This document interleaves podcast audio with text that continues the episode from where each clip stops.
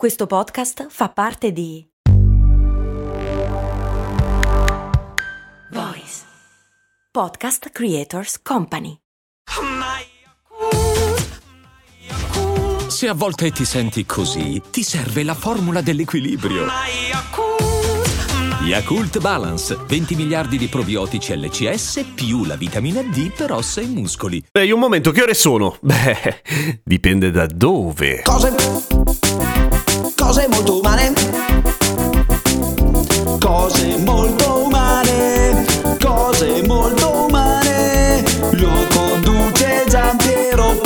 Cose molto umane si sostiene grazie ai Patreon che su patreon.com slash cose molto umane sostengono appunto la trasmissione. Iscriviti su patreon.com per sentire le puntate senza pubblicità e farmi tutte le domande che ti pare. Tipo Spio Poppe, un Patreon dal nome inquietante che mi chiede come sono nati i fusi orari, come si vive sui confini dei fusi e soprattutto come si gestisce il passaggio fra il fuso più 12 e meno 12. Spero sia un buono spunto per una puntata. Buona giornata. Allora, i fusi orari funzionano così. Come sapete, non è sempre la stessa ora su tutto il pianeta. Non è una convenzione, è semplicemente che il pianeta è rotondo. Sì, mi dispiace, cari. È rotondo e gira, motivo per cui il sole continua a sorgere a seconda di dove sei continuamente, no? È chiaro, questo è abbastanza evidente. Essendo la Terra una palla, fondamentalmente, il sole non può essere nella stessa posizione in tutta la superficie del pianeta. Se una parte è illuminata, l'altra sarà buia. E se in un luogo sta tramontando, più in là è già buio e più in qua invece sta ancora avvicinandosi all'orizzonte. Insomma, si è capito. Per cui la parte della convenzione arriva quando a un certo punto si decide di come dividere il pianeta e siccome la Terra ci mette circa 24 ore a girare su se stessa, come avete imparato alle elementari, si decide di dividerla in 24 fettine che si chiamano meridiani. A ogni meridiano corrisponde un'ora di fuso orario, ma da dove si parte? Allora, e questo è l'aspetto che viene naturalmente deciso a tavolino, quando nel 1884 alla conferenza internazionale dei meridiani che si tiene a Greenwich, che si scrive Greenwich ma si legge Greenwich, che è dalle parti di Londra, dove l'inventore canadese Sir Samford Fleming dice raga, ma se dicessimo che qua è il momento zero, che qua è il primo meridiano, dal momento che da Londra passano un sacco di navi e che è un po' il polo commerciale del pianeta Terra in questo momento e tutti dicono yes, I agree. E quindi Greenwich diventa il punto di partenza per tutti quanti. Non è che tutto il mondo si sincronizza al volo, ci si mette un pochino, tipo quasi 50 anni in realtà. È nel 1929 che finalmente tutti aderiscono alla questione del fuso orario ufficiale, la cui funzione, oltre a quella di regolare gli affari naturalmente, è quella di farci vivere nel modo più decente possibile, perché è ovvio che al di là di quelle che sono le convenzioni, gli orologi a pendolo e tutto quello che vuoi, il nostro corpicino si adatta alla quantità di luce che c'è in quel momento, ok? Cioè non puoi pretendere che sia notte se il sole è alto nel cielo, a meno che tu non sia una rockstar.